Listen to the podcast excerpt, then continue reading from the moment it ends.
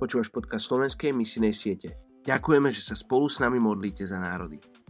Žehname vám pokoj do roku 2023. Boh s vami.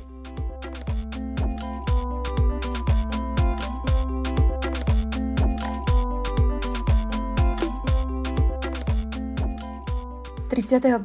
decembra etnická skupina Brahmin Sarasvar, India. Kto si, pane? A on povedal, ja som Ježiš, ktorého ty prenasleduješ. Skutky Apoštolov 9. kapitola 5. verš.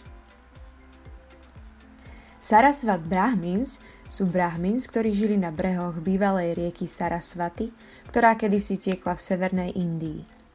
Sarasvats sú považovaní za jednu z najstarších a najrozšírenejších komunít v Indii, pričom si stále zachovávajú svoju vlastnú kultúru.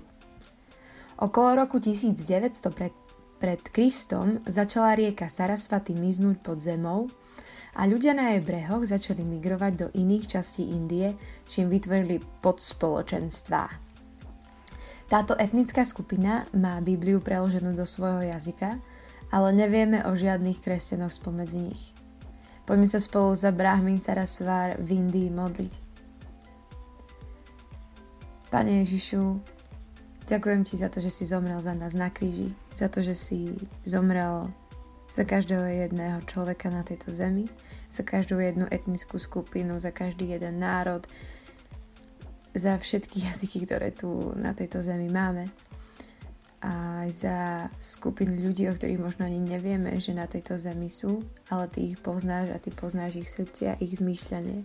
A tak ti aj dnes chcem dávať a Brahmin Sarasvar, a prosiť ťa a vyvyšovať Tvoje meno Ježiš nad ich životmi, aby boli spasení v Tvojom mene Ježiš. Tak ako si to Ty praje, že preto si poslal svojho syna. Tak ťa prosím, Duchu Svetý, aby si ich oslovil, pretože Ty počúvaš naše prímluvné modlitby.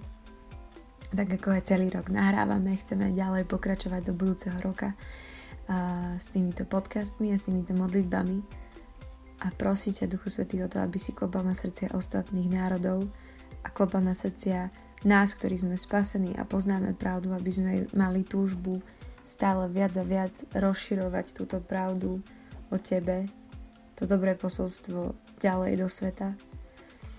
A tak ti už teraz vopred ďakujem za to, že, že pošleš pracovníkov medzi túto etnickú skupinu, ktorí rozumejú tejto kultúre, ktorých budeš vzdelávať o tejto kultúre, aby o to bližšie pochopili svojim jazykom, kto si ty hospodine a čo si pre nich spravil a že ty si jediná cesta, pravda a život Ježiš. Nech je vyvýšené Tvoje meno nad touto skupinou, nad našimi životmi dnes aj do budúceho roka, do každého jedného dňa, do ktorého vkročíme. V Tvojom mene Ježiš sa modlím.